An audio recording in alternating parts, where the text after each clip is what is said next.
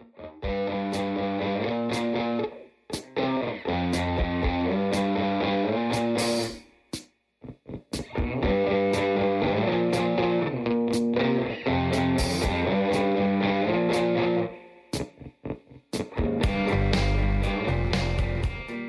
Hello and welcome to Philosophy with Will Anderson. I'm Will Anderson from the title of the podcast. I'm very excited to have today's guest on. In fact, suggested by another guest on the podcast only a couple of weeks ago, uh, Steph Tisdell. People should uh, definitely listen to that episode. She is an absolute gem, hilariously funny, super intelligent, just one of my favorite philosophy episodes of all time.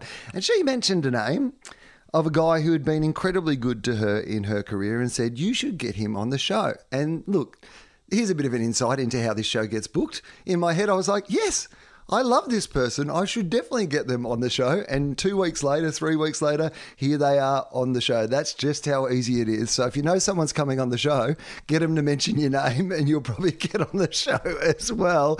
Uh, this is how the show starts, mate. I ask the guest who they are. So who are you? Okay, uh, for, for those who don't know me, my name is Kevin Kropinyeri. Uh. I'm a proud Aboriginal man from the lower River Murray Lakes and Coorong region in South Australia. For all you uh, listeners out there, has anyone seen the movie Storm Boy?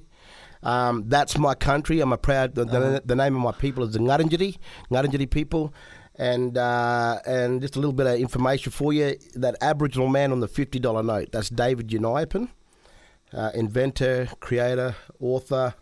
Um, uh, invented the wool shears, which revolutionised shearing in the country, and uh, uh, he invented it. And uh, so he's from the Aboriginal community called Raukkan. So I, um, I'm from uh, the Lower Murray, and so I grew up in uh, Tailem Bend Murray Bridge in, on the River Murray, and I'm from Raukkan, and I currently live on an, an Aboriginal community called Raukkan in South Australia. Okay, Kev. So let's. Uh, there's so much there, mate, and it's all going to be brilliant. I'm so excited about this episode. Tell me a little bit about how big you know where you grew up was. Sketch that out a little bit more and what that experience of like growing up there as a child was. Okay, so um, I grew up in Tailem Bend and Murray Bridge, but my my my mother's and I, I got to say this: I got mothers plural, and it's a cultural thing, and we've been doing this for millennia. Um, so um, my two mums are first cousins, so I got given within family. Um, so mum who raised me at the time had lost three children. And so my mum, who gave birth to me, gave me to her older first cousin, and she raised me. So um, I grew up in Bend, Murray Bridge, but I'm also from an Aboriginal community called Raukkan, where I currently live. So um, yeah, it's it's a it's a challenging little place. I mean, I it, I'm, I'm, not going to lie to you. It's not it's not easy growing up being Aboriginal in this country, brother. You know, um, but but you know, I I um I think for me, I grew up in a lot of um, dysfunction as well, brother. You know, and I think never thought that coming from so much dysfunction would find so much comedy gold.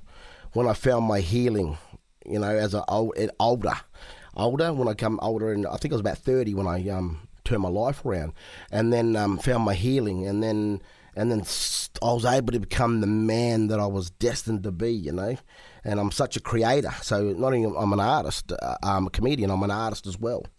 And I um, so I do massive big murals. I paint paintings. I do mosaics, and I was able to become this person that I was meant to be, regardless of how I grew up. Because basically, I was born into debit, brother. You know, and I'm not. I'm not saying, oh, this is how I. You know, this is who. You know, I, what I'm trying to say is that you know.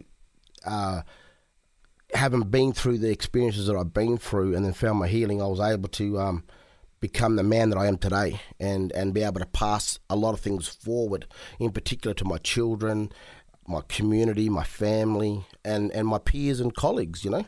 Okay, so let's talk about, let's jump forward a bit before we jump back a bit, I think, because I like this idea of, you know, you've spoken about it a couple of times already, which is you've mentioned your healing. So, talk us about where you were in your life when you went through that healing, what that healing was. You know, give us a bit of the um, story of what you're referencing there. Okay, in a nutshell, brother, um, I got raised by a bloke that wasn't my father, who I have a great relationship with now, and I love, and, and, and I've forgiven him. But going, growing up, the mistreatment from a young young boy had shaped and molded me into a person. So I grew up in domestic violence. I grew up in alcoholism. There was no drugs around, but um, so having been through that, a lot of that DV and and and child abuse and trauma, it shaped and molded me, and I basically become the stereotypical Aboriginal man. But it was basically my mother who raised me. Um, always told me you need to forgive, you need to forgive, and I just thought that forgiving people was letting them off the hook, brother. Mm-hmm. But what it does when you forgive from the heart, what it does is the the bad things and the trauma and the things that happened to you have no more power over you. And I literally forgave. My life turned around from a jail cell in Dubbo. In a jail cell in Dubbo, and I forgave the bloke who raised me. You know, from a jail cell in Dubbo, and it was pretty freaky though because the whole full circle was. I'd come back to Dubbo with the Melbourne International Comedy Festival doing the roadshow, Will, you know? you know, and I was there. And my favourite is, and I'm going to tell you, I'll shout out his brother Bob Franklin. I love you, my brother. Is I could watch that dude over and over. And I'm there with Bob Franklin, um, Felicity Ward, who just contacted me today, um, um, and to come back when I made my concrete decision from a jail cell in Dubbo at the age of 30, and then to come back full circle and then be a part of the Melbourne International Comedy Festival roadshow, which I I've hosted for about six years now, you know, and, and I'm very grateful for the roadshow for all the opportunities that they've given me, uh, Melbourne Comedy Festival they've given me too. So from that point, forgiveness opened up a door to healing, and I believe I believe my own thing is that bitterness and unforgiveness will stop you from reaching your full potential, and will stop you for um, will in block the blessings that are coming into your life.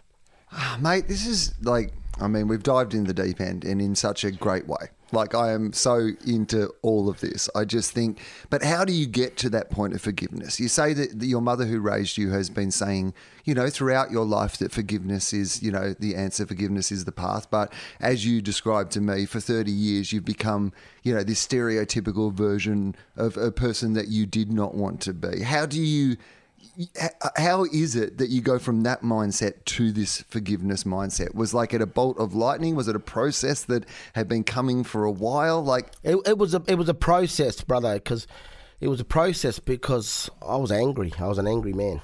Mm. I was an angry man, and and you know when you've been through, and that's why I take a lot of you know, um, you know, we all products of our environment, whether whether they negative or positive. See, um, and so I was just sick of being angry, brother. I was so sick of being angry, um, and carrying this hatred in my heart. And um, I think for me, it was like third state. I've been locked up in, um, sitting in a jail cell. Just got divorced. I'm thinking, man, where am I? What am I doing with my life? And then I, I mean, my mum planted a lot of seeds. Forgiveness, forgive. You know, you need to forgive him, and um, and I think it just come to that point of just surrender and just I'm over it. I just don't want to live like this no more, you know. And then it was just like it was easy just to unload that and say move forward, you know. And I think that was a part of it. It was a build up of you know just hitting rock bottom. And the best foundations for life is rock bottom. Yeah, when you yeah. Okay, so all right. So then describe to me. You're in a jail cell in Dubbo. You know, your life changes. How many years later do you come back to Dubbo to perform on stage? Ah, I think about um, gee, well, I won Deadly Funny in two thousand and eight. Um, got my first road show in that year, and then I'm doing road show for a couple of years. I reckon about 2010, 2011 to come back years after, and it was really like wow. I've, this is a full circle, and I was like really proud of myself. I've, I've met a beautiful lady. I've moved on in life. I've found my healing, rest- restoration of relationships with my children from my um, previous marriage, and everything was just coming and snowballing positively. Yeah, and it was just like it was just like a bit of a pinch myself moment, and and just really enjoying. I think those who've come from nothing really en- Uh, like I'm a I'm a real, very grateful grateful person now, very grateful Mm-hmm. for the small things in life, and so yeah, just to go that whole full journey and a full circle of turning around, and and, and this is the thing I do because I do a lot of men's groups. I, t- I talk about do a lot of stuff where I go into youth detention centres. And I share my story. I hit them with the comedy first, because once you make someone smile or laugh, their defences come down. And then he's like, yeah, you know what? I, I've done this. I've performed here. I've got to tour with this these people, but it hasn't always been like that. This is where I come from. This is how I grew up. This is what I seen as a kid. This is what happened to me as a kid. This is what shaped and molded me as a young man. And this is the journey I went down. And this is the this is the point in my life where I made a decision to turn my life around. And this is where I am today. So a, a a story of um, um, resilience, a story of um, overcoming, a story, uh, a story of healing, and, and maybe just shedding a light to other young people. Um, black, blue, white, brindle doesn't matter. That if you head down that path, I'm not going to tell you what to do, but I will share what worked for me. And tell, I guess, that there's it's not too late. I mean, like you said, you were age 30 when things weren't going well for you. Like, it wasn't like you were, you know, 18 or 19 or 20 or something like this. You know, you were a decent way into your life, a decent way into being a man, and you still had the capacity to be able to turn it around and, you know, choose a new path and have this incredible adventure. So, what is it that you mostly want to impart? I, I was taken by something you said at the start there, which is you hit them with the humour first. What's the power of the humour first? I, I guess, like you, and as, as you know, I think, as you know, once you do make someone smile and giggle, and you know where I try a lot of my jokes? Bloody one liners, elevators. Elevators. a literal captive and I, audience. yeah, yeah, yeah. And you just watch people's reactions, and some people will just like get that little chuckle. And then some people will smile, and some people just straight up laugh, and, and then some people just get straight up paranoid and turn the other way, you know. And um, I I've got a whole set about cracking jokes in elevators, especially when you haven't had a shave and and you you got your all your painting clothes on and it's got paint everywhere, and it's like it's funny. Will I tell you some of the stuff? And then so I I, I, I found the power in in in in in, in making people laugh. You know, I found the power and, in, in bringing joy to people's life. And so I found that when you do make someone laugh or giggle or smile, their defenses come down. And then you're able to come in with, with, with the comedy, yeah. So, one of the great tragedies of our country is the rates of Indigenous incarceration. You know, uh, the rates of the, you know, Indigenous people in prison, you know, 25, 26% of, you know, prison populations in places versus 3% of the, you know, 3 or 4% of the population. Those stats might not be in, exactly right, but it is around that sort of level in disproportionality. And there's only two ways you can look at that. One is that the white supremacist view that like these just people are just getting in trouble, you know, more than anybody else. And the other way that you can look at it is the view of saying, well, clearly something is wrong with the system from top to bottom. When you see particularly, you know, these young Aboriginal, you know, kids, not so young all the time, but like a lot of the time, young Aboriginal kids in prison, like what what has got them there? What I mean, I don't expect you to fix this all, but you have some experience of this from both sides. What where are our problems at? Where do we need to start to do something about something that is an absolute national tragedy? Yeah, yeah, and and, and that's that's a good question, and there's there's a few parts to answering that, and I'll, start with the um, um, a bit of a yarn around about like I had to work out why all this unfortunate child abuse happened to me. But then once I started to do a bit of once I had my healing, I started to look into the bloke who raised me, his upbringing, and how he grew up. He was a product of his environment. So if you take two children, right? If you take two children, you put one child in a corner, and you put policies, procedures, uh, and, and and expect that child to die out, right? And, and and and mistreat that child, and then you take another child you love, nurture, provide opportunity to that child. Which child is going to prosper?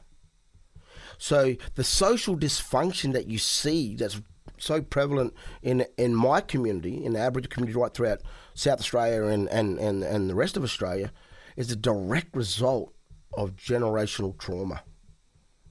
You know, I was a person that went through, you know, I, I went. Look, I'm not. This is the stuff I share in men's groups and stuff. You know, I I, I seen my mum get flogged from pillar to post. I got used to seeing my mum with black eyes. I seen the old fella chop through a fucking wooden door with an axe one day. Me and my sister still was only talking about that the other day. But having said that, I don't want to paint him in a bad light because I've forgiven him. But and then you know having the stuff that happened to me because he did he never had the capacity in his heart to love me. I became a result of that. I, I became a result of that. So we see the symptoms. We might see we might be down the street see a, a beggar or or someone who's not well has got major mental health issues and and and automatically we judge, but we don't know the journey of that person. And I think what we need to do is show more empathy. And so, unfortunately, my people, our people, um, have got the rough end of the stick of colonisation. And so that's a direct result of the high incarceration rates, the high, um, the, the, direct result of, um, um you know, you know, broken marriages, direct result of broken families. Because our kids, I painted this um, painting one time. It was called the Father's Heart. In my language, we say Nangai Miwi, and and basically it was a saying, a call to more Aboriginal men to break that cycle of fatherless homes. You know, because our jails are full of fathers, and our jails are full of fatherless kids. So it's that generational trauma that's been passed down, and understanding like how my the bloke who raised me what he grew up in and how what happened to him and what he so well me I, I, I, see myself as a big eagle when I put my wings out and none of that stuff never filtered down to my kids my kids will grow up in you know in in in houses where there's no alcohol my kids will grow up in houses where it's quiet and peaceful and love and laughter where for a period of time until my mum left the old fella we never had no that. We never had that. So, but that really impacted me and shaped and molded me. So, if that helps you explain why we're seeing a lot of that incarceration rates and stuff, is that because it's a it's the complete impact of generational trauma that's been passed down. Yeah, I can I can hear that. So that's the big picture. Yeah, that's the biggest and hardest picture, and the one that's going to take it's not an overnight solution. Nah, it's going to take concerted 100% effort, and I'm unfortunately I don't feel like we're we're making 100% effort. I feel like there are individuals within the system who are making 100% effort, but as a society, we're not putting in the effort to generally, you know, reconcile and, and deal with in a meaningful way all of that. Um, you said there was more to it than just that, though. What else? What else? Well, I, I think I mean, that's a big part of it. Um, mm. And I, I, can only reflect on my journey too, Will. You know. Yeah. Uh, look, the last thing I'd like you to do is speak on behalf of everybody. Yeah, I think that, that that's not anything but I ask anybody yeah. to do on this podcast. But I like to hear your story and hope that your story might, you know, be a story that educates other people. Yeah, and I think that too. Uh, for me, I, I just found that um, even with yesterday being January 26, you know, mm-hmm. I um, I think our voice is getting louder it's getting louder, and um, I think there's a good positive movement. There's just champions like yourself and, and other great people out there that are that are really talking about issues on on stage and planting positive seeds. And and not only do we make them laugh, we, we come in with the comedy, which is like sometimes we need the, the medicine and we have to sweeten it up with uh, comedy. Like sometimes a teaspoon of sugar helps the medicine go down. Mm-hmm. You know, and uh, uh, I remember uh, Jason Tamiru. We done a gig for him at the Malthouse, and uh, mm-hmm. I watched you tear it up that day, and I was like, um, some of the stuff that you said was just really boof to the point, and you had everyone laughing with you. But then when people go, I remember people coming uh, coming from comedy shows, myself or other people said, "Oh, I, I had a good laugh tonight," but I, gee, what he really said is, is really made me think things, you know. So I think. Um, um, yeah, I probably lost my way a bit there, mate. no, I think that's like I, let's talk about that because I lo- I want to know how you became a comedian. Like, so how does yeah this fella you know sitting in jail cell in Dubbo end up becoming the you know the comedian with the career that you have had? Yeah, um, I guess I always had a funny streak, mate. I've always managed to laugh at myself, and mm. I think mm. the flip side of tragedy is comedy.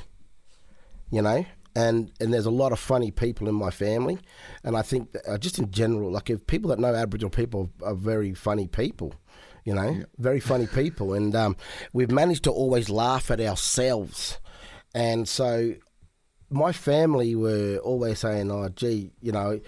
You should do comedy. When I did turn my life around, I, I even when I prior to turning my life around, I always knew that I was more than what I'd become yeah, I was probably dealt a little rough hand mm-hmm. as a child, but I wasn't going to let that as an excuse stop me from achieving anything from now on.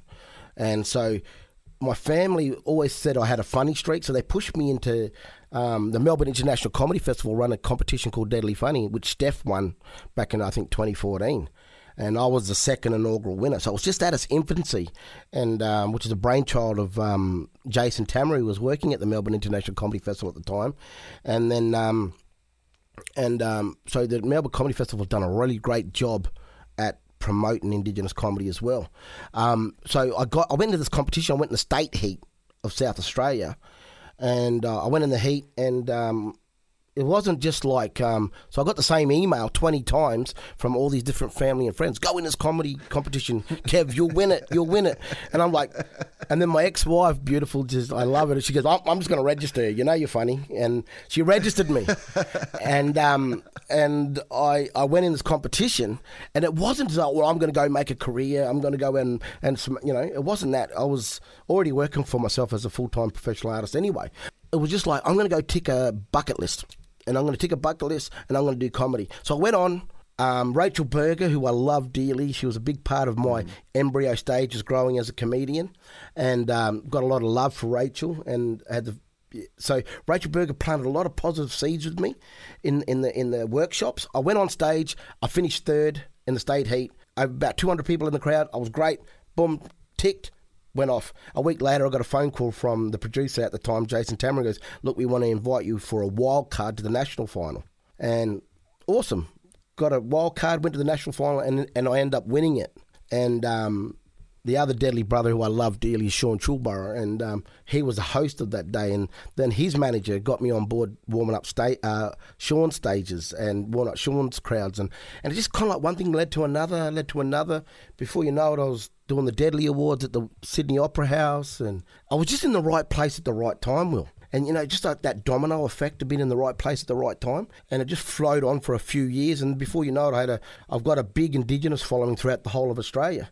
And so my people keep me working. They keep booking me all over Australia. Only place I haven't been to is the Torres Strait, and I'm going there in um, early, late June, late June. So I can't wait to get up there. But so yeah, just opened up, and then then become known as this Aboriginal comedian, and and my mob keep coming to the shows, you know. And then I've managed to break into the mainstream comedy scene here and there, but overall, it's my mob that keep me working, you know. And I'd like to get out there and get some more non-Indigenous work, but um, you know, we just keep grinding away, brother. You know, nothing happens overnight.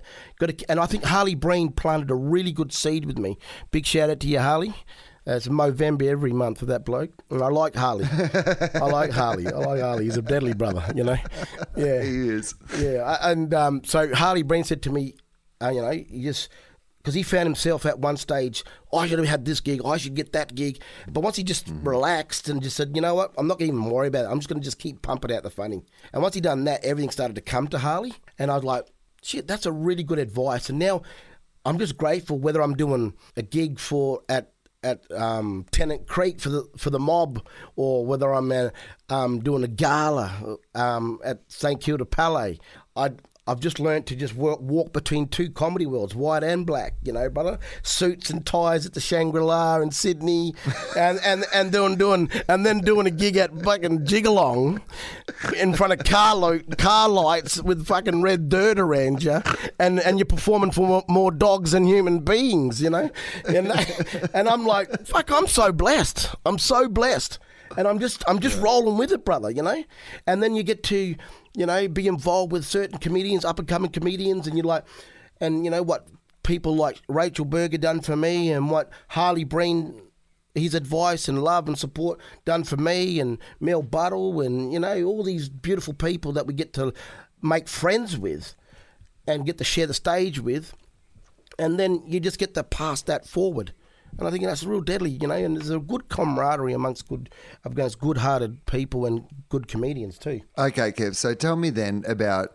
because what Steph mentioned was how supportive you had been of her and of other comedians. So was that a big part of you. You mentioned there that idea of people were kind to you, and you want to be kind to others. You want to, you know, send the ladder back down to help out the next generation of people. So, is that just instinctive to you? Was it something that you learned along the way? You know, why is that part of your, you know, comedy philosophy to help out others? I think it's just a generation. Uh, I think it's just a personal thing. Whether it's comedy, uh, there's, there's I say to my children, there's two types of people in this world: givers and takers. You know, and I believe that you get more blessings out of giving rather than receiving. And so, uh, whether it be um, helping out my uncle down on the community, building a shed, or and giving them a hand, and or whether it's um, giving advice to an up and coming comedian, say, hey brother, you, you can only punch up, you can't punch down, you know, you know what I mean? Little stuff like that. Said, brother, you're not going to get too far, and I say this with love if you're going to be bringing up them topics and go in that direction. So, and just to be able to lovingly support people and give them advice to be the best that they can be. Yeah. What about your comedy philosophy then? What is like, you know, I, I'd love to know. Steph talked to me a little bit about the idea that, you know, there are some topics that, you know, obviously, you know, even people within, you know, her community, the broader, you know, you know, Aboriginal community, because of course, of everybody within that community doesn't think in one voice, doesn't have one opinion about things. Some people are going to find things acceptable that other people are going to think is you going too far. Did you run into, you know, those issues when you started talking, you know, at the start? Yeah, yeah, brother. Yeah, because I'm a grassroots. I'm I'm a fa- I'm a fair skinned brother. You know, I'm a fair skinned brother, but I'm grassroots black fella, brother. I'm a grassroots black fella, and um, so I found that when I started off in my career, and then I started to build a bit of traction. I got booked for this footy club, and I done what I would normally do a set for just a pure hundred percent Aboriginal crowd.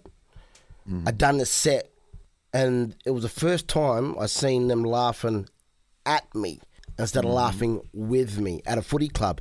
And I walked away, and my spirit didn't feel right, and I was like, "Fuck, I, I'm never going to do that type of material for a white crowd ever again."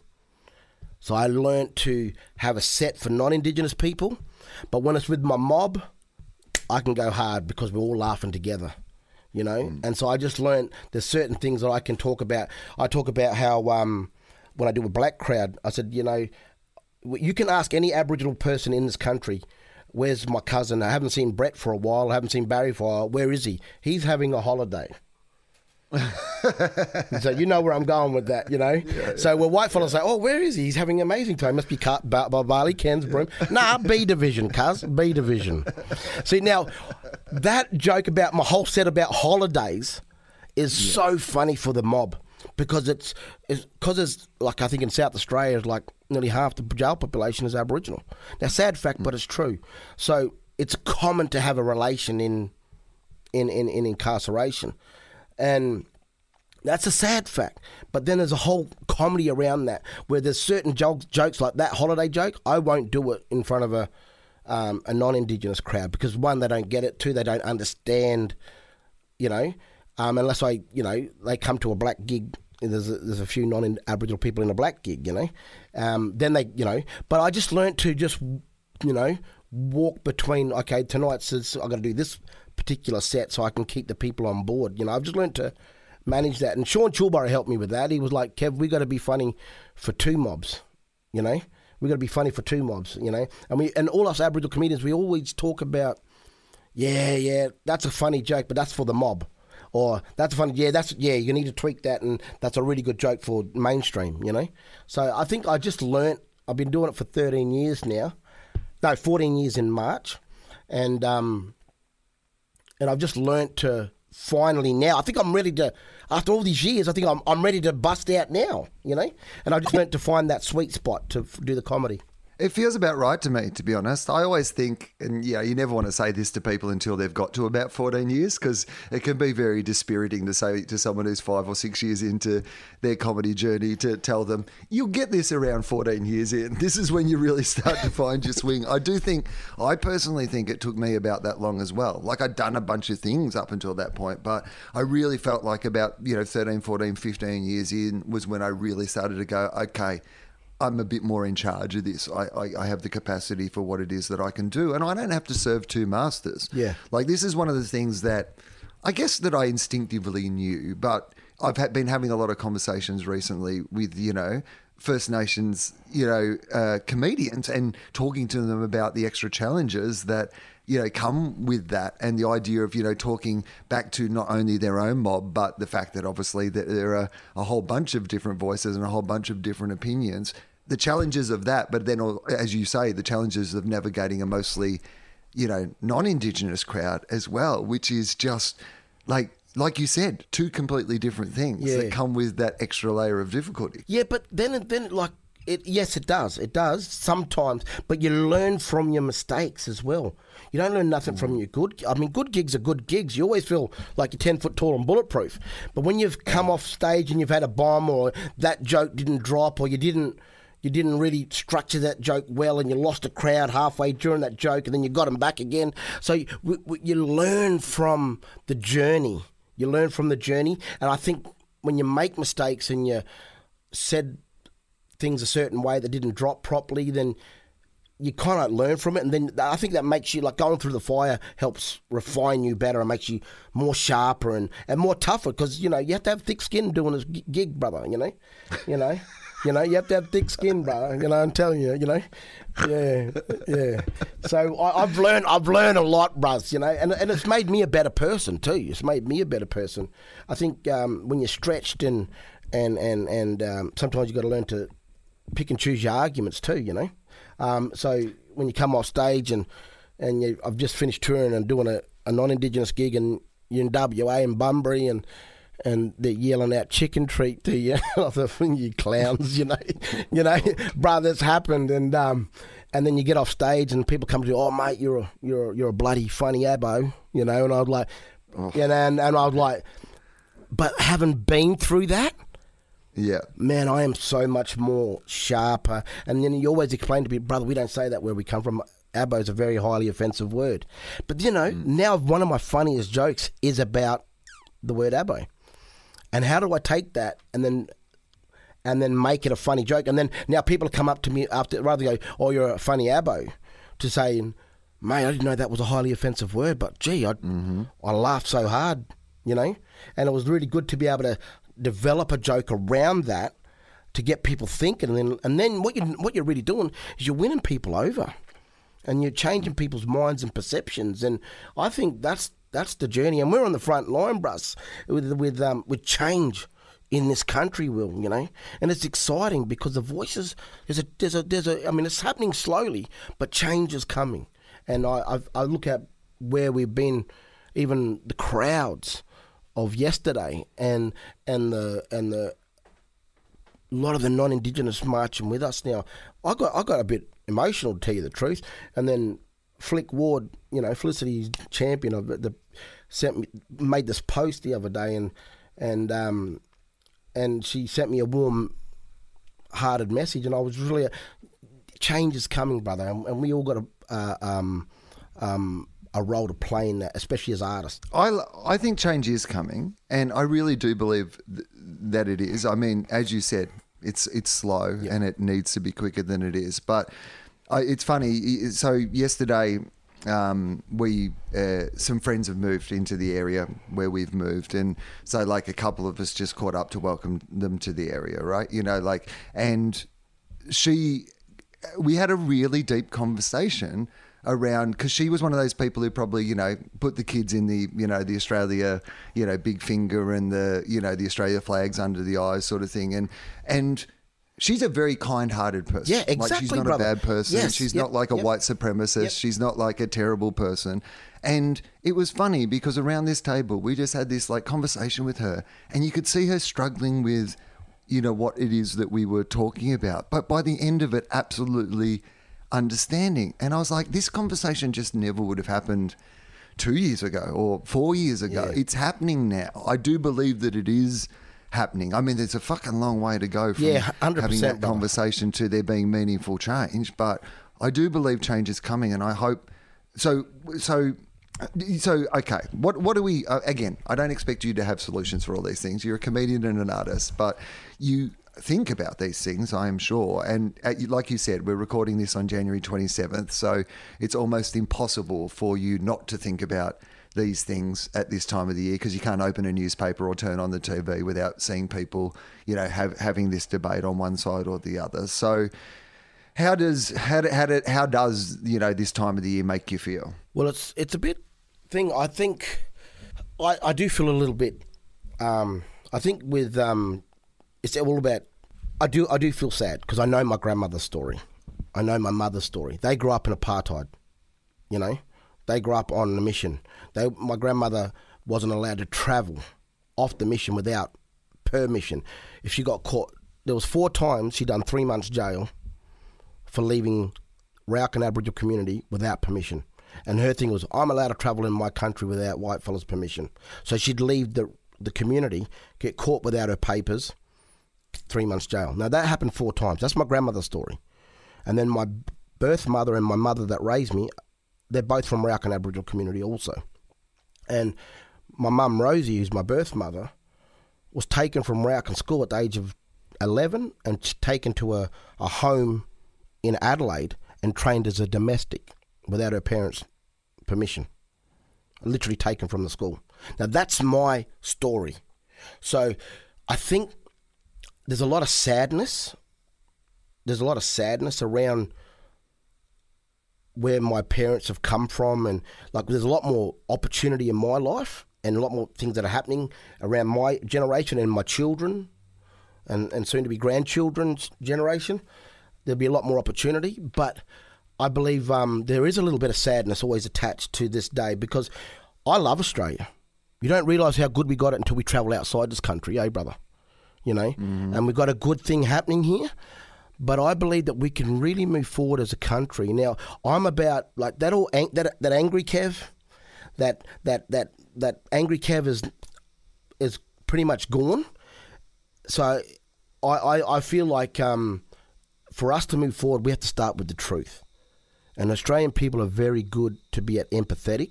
You know, empathy and truth is a really great way to start for all of us to move forward.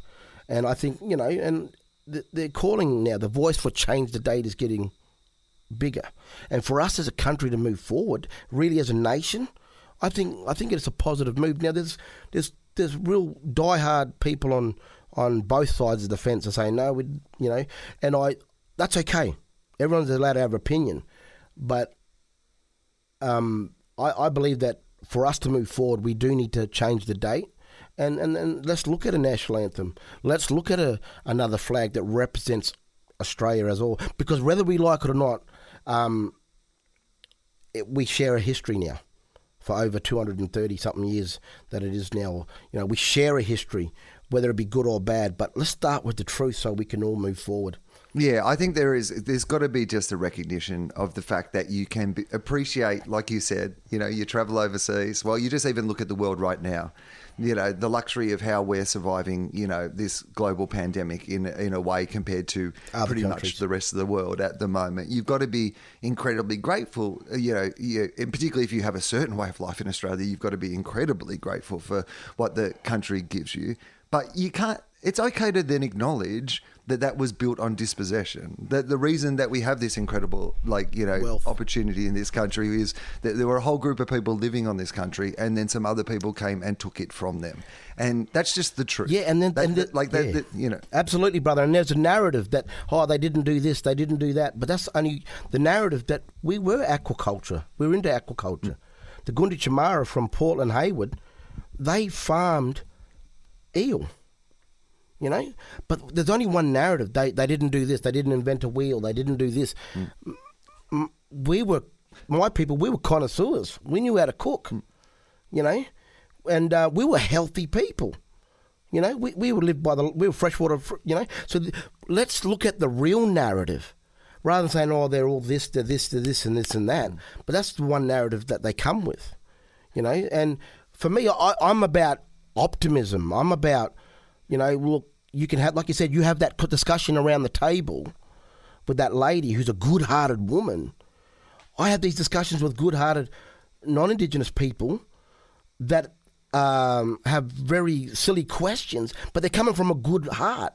So you want to have that discussion. You want to, you want to, you want to put that warm arm around them and bring them into the conversation, and so that they're free to ask questions without, oh, am I allowed to say this? Am I allowed to say that? I believe that, and that's what we do as comedians. We we do that, and so I'm about putting a positive foot forward and winning people into, um, one becoming friends, and two sharing sharing the truth from what I grew up in and what I know and what my parents went through and um, and what I know. And once you have that, once people, we find that when we sit down and have a real conversation, we've got more in common than what sets us apart.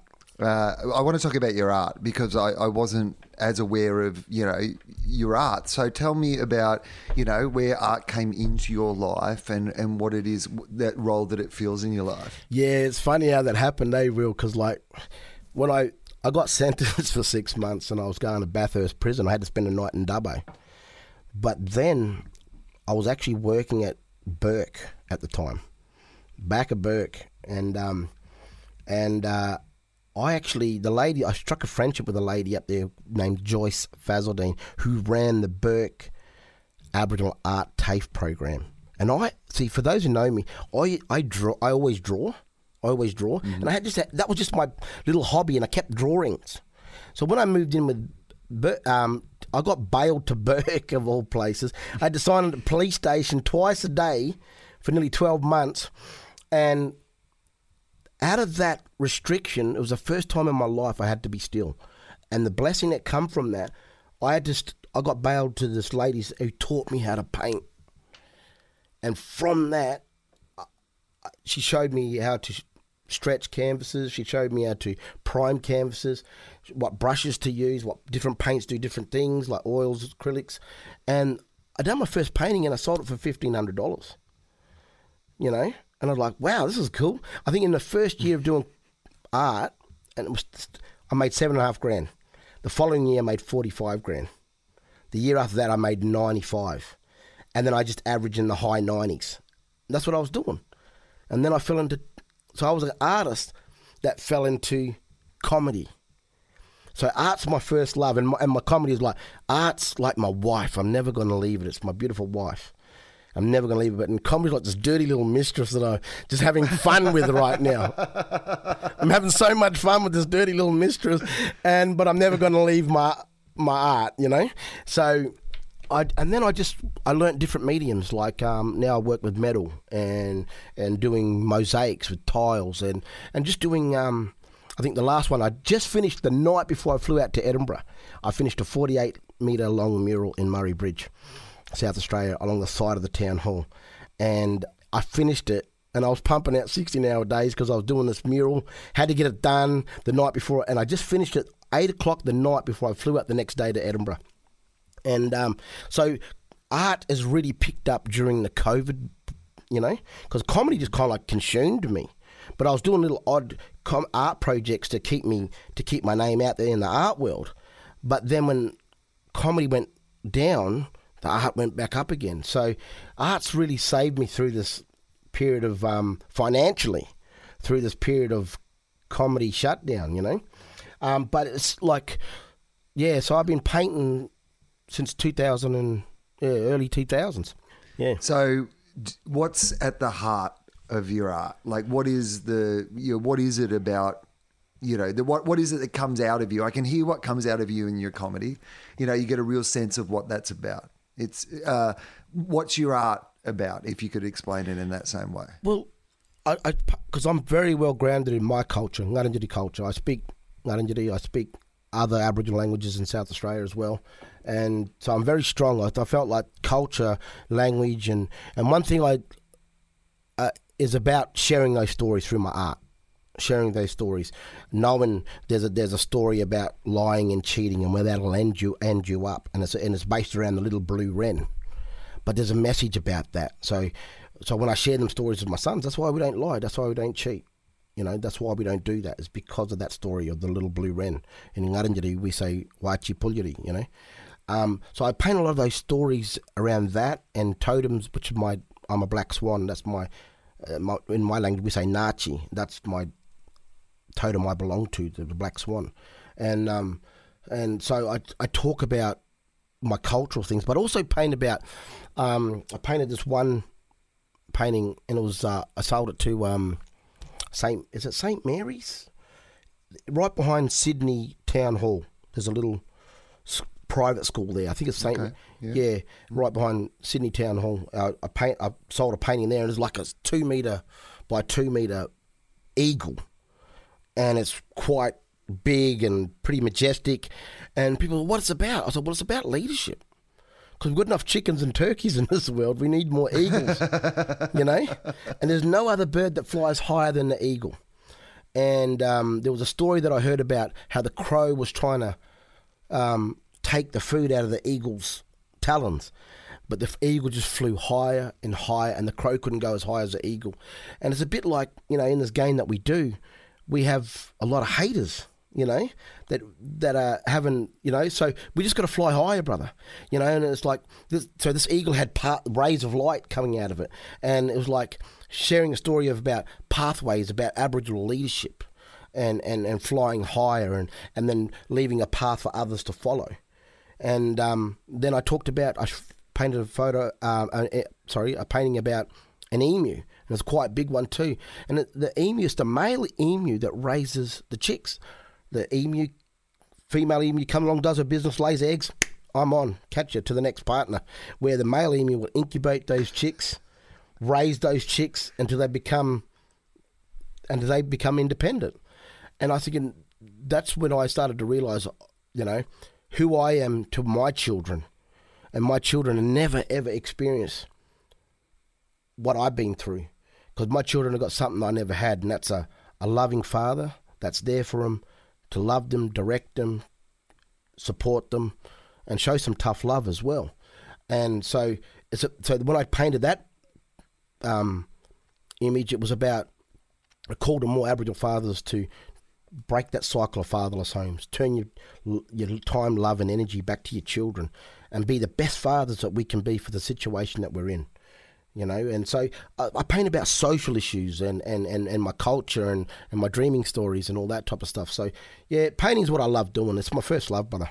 I love that story. I think that you know that emu image just like it actually as you described it and what it was about it like literally gave me you know shivers. I'm sitting in my bloody office at you know 11 o'clock in the morning on a wednesday getting real shivers from you talking about that and the meaning behind it. And clearly i think the thing that i don't know strikes me the most mate is i think it, one of the most difficult things in the world is to be the person who has to break the cycle because mm. you've shown that kindness and forgiveness to you know the man who raised you yep. you've looked back and gone he couldn't break the cycle yep. you know he was raised in a way and you know it comes up a lot on this show which is that hurt people hurt people yes straight up and you've decided mm you've decided to be the person that says, no, I'm going to break this cycle. This isn't going to be a pattern that is, you know, I'm going to pass on to my children. And I think that is for people, anyone who's in that cycle. And I think that's something that a lot of people can recognize,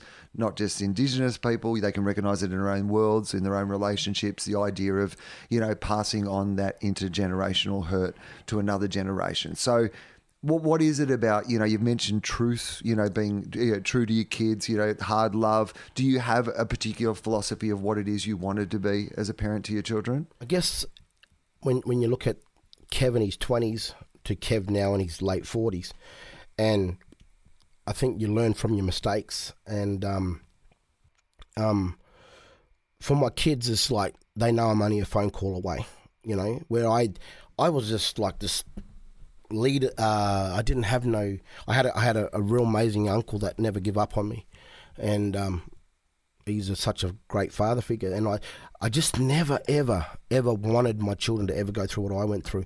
But the fellow that raised me, I had to start revisiting some of the good things too. I, I'm strong in language because of him. I could take you through the Coorong and, and, and show you fresh water amongst salt water because of him. I know because we grew up poor, so we lived off wild tucker. So our freezer was full of wild tucker, you know. So and I learned to hunt, kill, clean, and live off wild tucker because of him. So I'm, I started to revisit some of the good, and and now he's he's on his last legs, and we have a good relationship, and I check in on him regularly because he he come from a p- p- place where um where he, he, he had an operation, Will, and he was going to die. He was going to die literally. And um, so he called out to me. But I see, I just separated myself from him. I forgave him, but I never told him. And so when he called out to me, and I walked into that hospital room where he was, and I walked in, and he said, he just started crying. And then he asked the other people to leave. And then he just literally said to me from eye to eye, and I knew that he was, he was genuine. He said, "I'm sorry for everything that I've done to you." And right there and then, it was a great win because I said to him, I love and forgive you. And I called him old fella. I said, I love and forgive you, old fella, because I just never told you that. I just never told you that. And I just told him, you don't stand before me on judgment day. You know, you got to get yourself right with the big fella. And he said, he goes, and that, that was a good release for him. And I was able to give him that. And now that he's like literally, he's, he's on his last legs and and if he was to go tomorrow or the next week or you know, hopefully not soon, but I've got we've both got that peace in our lives now, and that that's the power of love and forgiveness, brother. And I think for me is that having been through the hard stuff in my life, my kids will never experience what I've been through. And yeah, there's been times with you know break, divorce, and marriage, and then divorce, and then me being absent at times. But I've always been able to be there for them when they need me where I never had that, you know. So just breaking that cycle has been a good thing, and healing for me too, brother. So uh, this show is all about um, me asking people if they have a life philosophy. I feel like you've dropped about twelve of them already in this podcast. So if you don't have another one up your sleeve, that is okay. But is there something that we haven't talked about already that you would say is part of your, you know, philosophy of life? Well, I, I think that I, I close my show on this, and I always tell people that you know, always remember condoms don't stop crabs, and um, um, always remember that you young men out there when you're travelling around, and uh, so I'd like to always remember that, and that's probably one of the biggest advices that the old fella told me that, and uh, I've kind of like learnt the hard way, you know. Yeah, so yeah, that's probably one thing. Always remember that. You know, always remember that. Um, there's a few questions before we go that I ask of everybody. Um, I'll be interested to hear what you say to this. What do you think happens when we die? Okay, I, I um, that's a good thing, brother, because I'll go back. I've seen the stuff that my mum went through, right? And I could talk about some really graphic stuff. And um, I seen what she went through. I had to witness it with my siblings, and um, to see her come through that, and then um, I believe we're all accountable. I believe we're all accountable. Um, I believe that um, you know I've done things that I'm I'm I'm not proud of. Um, you know, I've I've lied, I've cheated, I was never faithful to my wives, and I've had the opportunity to genuinely apologise, and that apology has been, you know, received, and I, I, I'm very grateful for that. I believe that when we die, I believe that I believe that we're eternal spirits having a human experience. Yeah, I don't think it's just the end of nothing. Um, I, I believe that we go on eternally. There's our spirit lives on, and um, and a lot of indigenous cultures believe that as well. Um, so I I believe that if we do more than good than bad, and you know, like for me, I've had to shed the old skin, find some healing, and that's why I give a lot forward and I pass it forward because um, I believe I've got a lot of making up to do, you know, from my past, you know, and um, and just just around the act, you know, because I was a, you know, I was a, I was a womanizer, a liar, a cheater, um, committed acts of violence that I'm not proud of. Um, But like I said, I was a, all those core behaviours come from somewhere, and so now I'm in a position where I can do more good than bad, and so I think it comes with age. So I believe that we go on to live, brother, and the decisions that we make this during our time here will determine where we spend eternity. Forgiveness has been a big th- theme. You've talked about, you know, forgiving those who, you know, did you wrong. Was it as easy to forgive yourself for the things that you'd done wrong? Yeah, that that is an awesome question because this is the journey I'm going through right now. Is forgiving myself. And and and my, and, my, and a good mate of mine is Andy Saunders, and um, he's like one of my best mates, and we ring each other at least three times a week, and um, and a lot of the people that love and know me know that I'm too hard on myself. So yeah, I think that I'm at a position of forgiving myself now, you know, and um, because you know I I've, I've, i still think about you know when the time when my first wife and I broke up, and seeing my son, who's 27 now, on the on the on the veranda crying when I actually drove off in the car. You know that stuff still stays with me. Now me and my son, we we love each other, and he's forgiven me. I've you know I've grown through all the stuff, but I just um, the where I'm at it personally as a as a man right now and is, is is a process of forgiving myself. It's it's hard, and I think it's such a blockage for people to turn their lives around in any way. Is this idea that you can't forgive yourself? Everyone, everyone listening to this, I know that everybody listening to this has at least one thing that they think that if people knew about it, that they wouldn't be friends with them anymore, that they wouldn't love them anymore, that they, you know, wouldn't have the capacity to forgive them. But I just, you know, I think that you know, we're all so flawed as human beings. We've all made, you know, big mistakes. And if there isn't a path back from, you know, at least most of those mistakes, I guess sometimes there's, you know, some things there is no pass back from. But yeah, in a yeah. general sense, you know, let's hope that there is a pass back from Mate, this is I, I've loved this so much. This has been. I, I, mean, look, I've got to thank Steph, but I knew this would be great as well. Like you know, yeah. uh, this has been such a, a, good time. I've still got a few more questions. All good, brother. Uh, All good. yeah, yeah. minutes. I, I, I yeah. think too. Like for me, there's two things I don't like. Having been subject to childhood abuse, that's I can't stand that stuff. So you're gonna have to. You know, I've never perpetrated that. Never will. Um, I raised two children that weren't my own blood. Mm-hmm. Um, they were two and four when I met my ex-wife. So there's, and uh, I think murders. I've, I've had a cousin that was murdered. So for to me, learning to the child when you're hurting kids and you've murdered somebody, that's very hard for me to work through that. But I've I've done it, and so there's people out there that are probably listening right now, and so I've had to work through some some. I mean, I'm not going to get graphic. Maybe in a, a beer one time we'll have a yarn and talk about some of the graphic stuff that I've been through. And Andy and I have these funny jokes about because we've healed from it. We can talk mm. about it, but we talk about because he's got a very similar upbringing to me, cruel stepfather as well, and so we joke about some of the cruel things that have happened to us, where you know you're just like you know, well, well, this happened to me. Well, actually, I can top that, Kev. This happened to me, and we both laugh about it. You know, yeah. But uh, you can only laugh about when you've had the healing, and the healing came from me when I actually, if I can forgive my stepfather, I can forgive anybody. So it just takes a process. You're allowed to go to Angry City. You're allowed to stay there. Go visit, party up for a couple of months but don't man don't plan to move there. Go to unforgiving city. Live there for a year if you want, maybe two years, but don't plan to move there permanently. So I say everyone's different. They're allowed to go through that journey. But for me, everyone's got to find that. Oh, I, I just find it so hard. I find it so hard. I can't, you know. But you got to find that power source that works for you. So that TV don't work unless it's like plugged into the power source. That toaster don't work unless it's plugged into the power source. So until you find that power source, you know, that can help you overcome. You know, so yeah, yeah.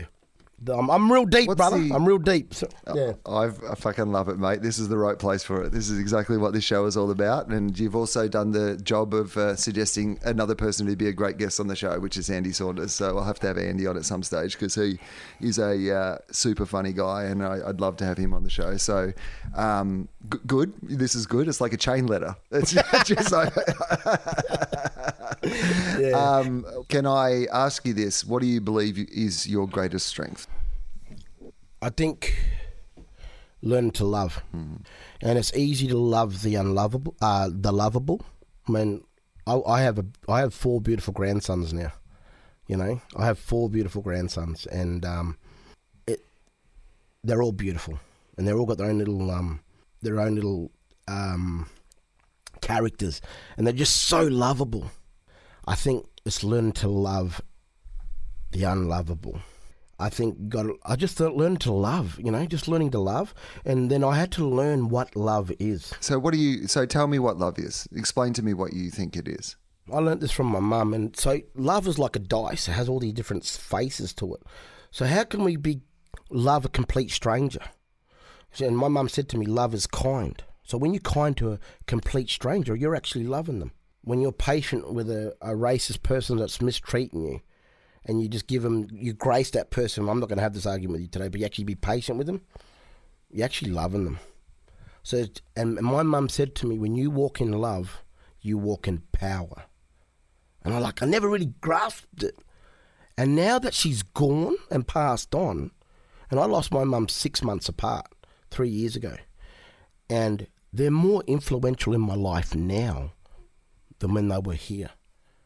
So I think just learning to love is is a, is a really and it's like a muscle. And like before, back in the day, and now, so I'm a bit of a chubby, cuddly person. Yes, I, only thing I lube up these days is my muffin top, bruh. And um, you know, how can something feel so good but sound so bad? But uh, but the thing is, learning to love is like so. When I was back in the day, when it, I knew I was a gym junkie, bruh. I was a gym junkie, and I what happens with your muscle and when you're benching heavier weights is that you just can't go in and bench the heavy stuff because your muscle grows. I had pecs out, th- this biceps, and but your muscle grows under stress and tension, so it tears then repairs and gets bigger. So when you when you go through these where you have to be patient and you don't want to be patient, you you've been there, you've been at the line waiting, and they just looked past you to serve somebody else, and yet you're patient and you're constructive about it. That's another rep. You know, when you're kind to somebody that doesn't deserve it, that's loving a person. So I think for me, it's learning to love and treat people the way you want to be treated. And then grace gracing people that are, you know what, he's an angry person. I don't like his behavior, but I understand because I, wa- I was an angry person. You know? So just learning to love and understand people. I think that's what I've learnt to do over the years. Uh, I don't expect. Uh, I, I always find it hard to ask people, um, you know, particularly Indigenous people, like uh, Aboriginal people, this this question. But I ask it to you, and I think you'll, um, you know, respond with kindness. Which is, I know that it's not your job to tell white people how to fix this.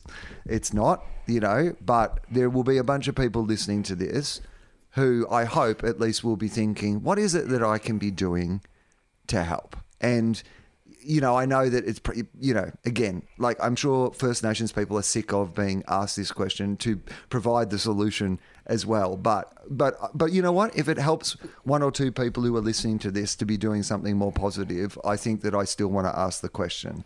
What, what is, what should people be doing? educate, brother. Educate. Don't be don't be um judgmental. You know, you might see the minority of the minority. You know, I think just educate yourself. You know, we have, we have a, a I, I've done corporate gigs for Aboriginal Australia. You know, I performed at the the Indigenous Doctors Association. You know, there's a lot of Aboriginal doctors out there. You know, um, educate yourself. We see the minority of the minority people. Don't be so judgmental. There's a lot of people out there that are champion Aboriginal people that are doing so well, but you don't see that on the mainstream media. You don't see that, you know, you know.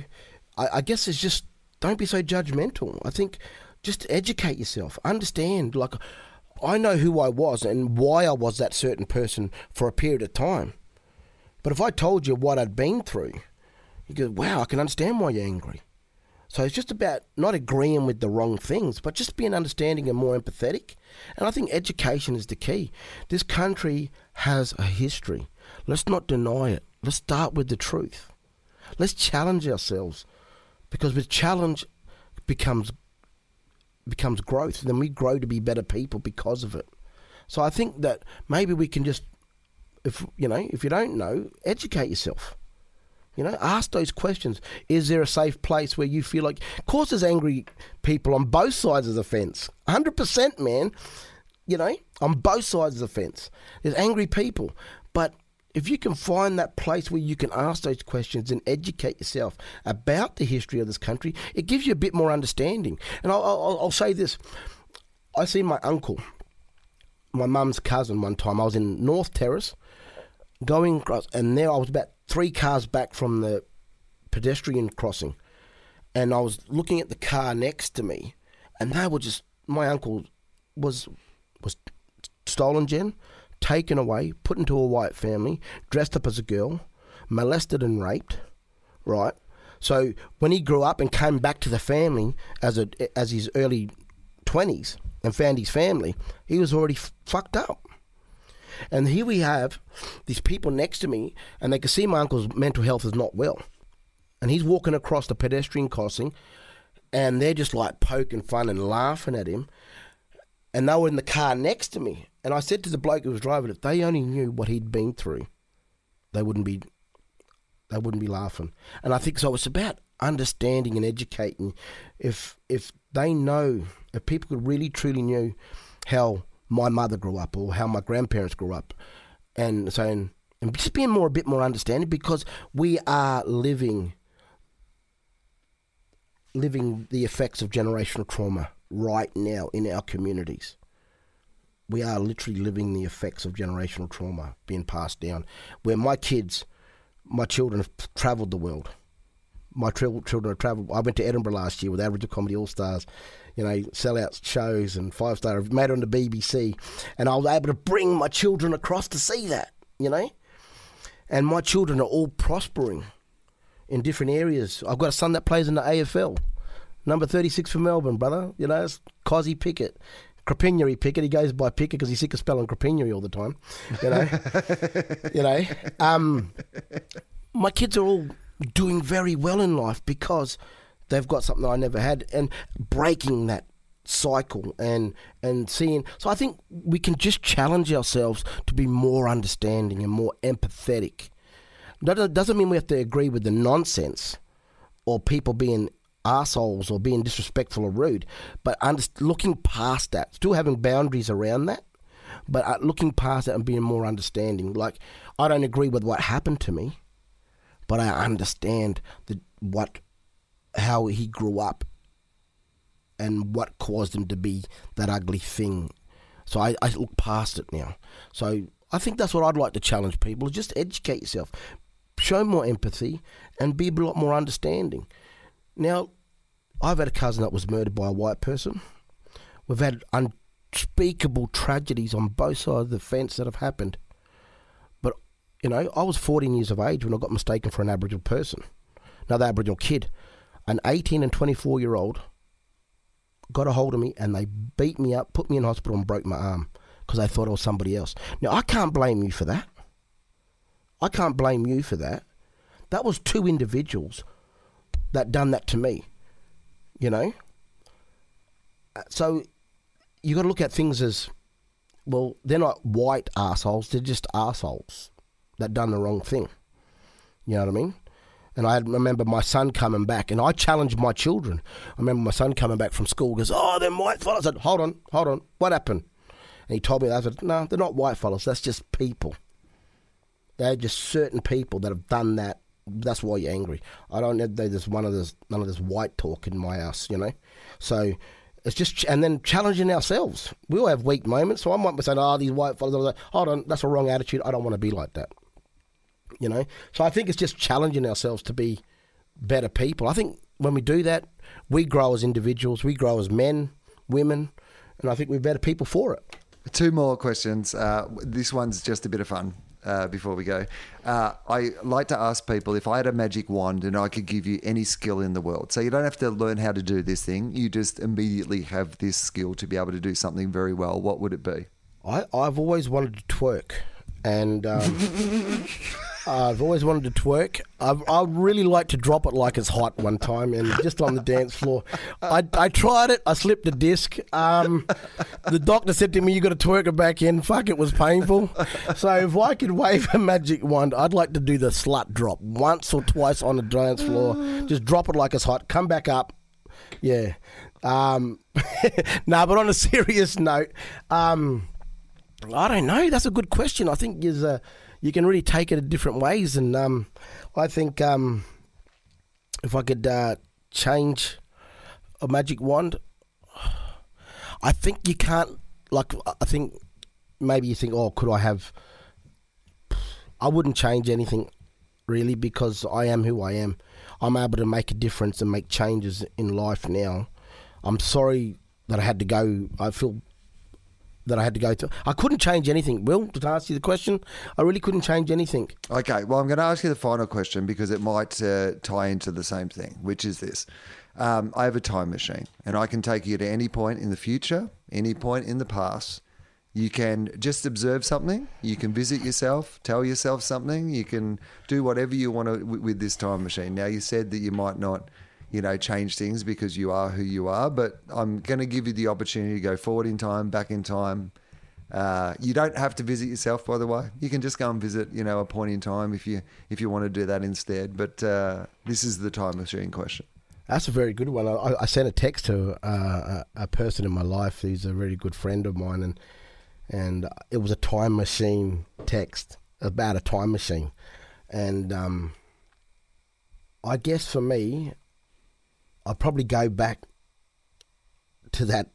It's like I when I made that decision in the jail cell to turn my life around. It's like I made the decision right there to forgive. Why am I so angry? It's because I had this this hatred in my heart towards my stepfather, father that raised me, and I never knew my real father. So I never got to meet my real father. I never met him. I never met him, and I didn't even know what he looked like until I was thirty when I seen a photo of him. So I'd, I'd probably want to go back and meet my real dad. Yeah, Mate, this has been this has been the best. Yeah. you, you are. It's so good to ch- catch up with you. We haven't, haven't seen each other in a. In a I think Malthouse. Theatre when we done that gig with Jason I reckon that would have been the That last time, which Yeah. was got to be four or five years ago minimum at this stage. I don't know what time means anymore after COVID, but I reckon it's probably you know almost that long ago now. So so good to talk to you. I'm so glad this happened today.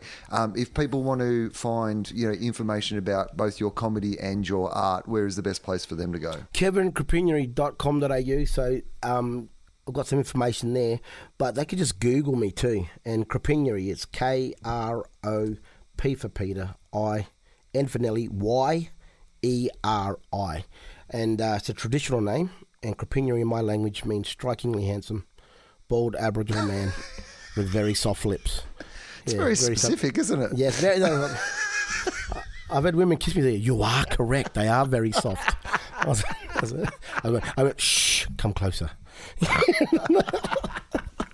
nah, uh, um, yeah, um, and I'm doing the Fringe show. Will I'm doing Adelaide Fringe. Oh, Adelaide Fringe. Yep. Yeah, I'm So doing a whole season there, and then I'm doing um, Where are you at the Adelaide Fringe? Tell uh, us the details. just right up the um, just off uh, East Terrace, so Tandanya, uh, Tandanya, and you can find And is there, what, is, is there a name for the show? Yeah, Kevin Kropinyeri goes talk about, and I'm brother. Oh, I'm. I'm and I'm talking about all these things, brother. I'm talking about it. I'm talking. I'm talking about my unfaithfulness. I'm talking about broken marriages. I'm talking about eight children to three different beautiful women that I love dearly.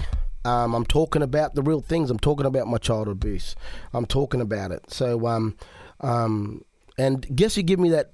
Um, I toured with her years ago, and she goes, and I went over time when I was um, doing the comedy for, uh, roadshow, and Gideon raked me over the coals. You know, so you can't go over time, and and then Anne Edmonds, Anne Edmonds said to me.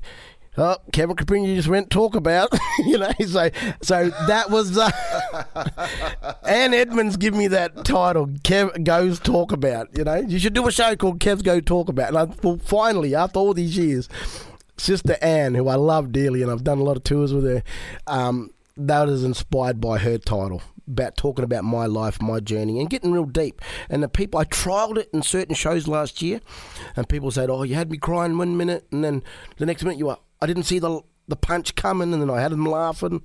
And I talk about you know losing my mothers and and um and and all that type of stuff. So I just wanted to get real, and I got a great director, and you probably know him, well, Wes Snelling.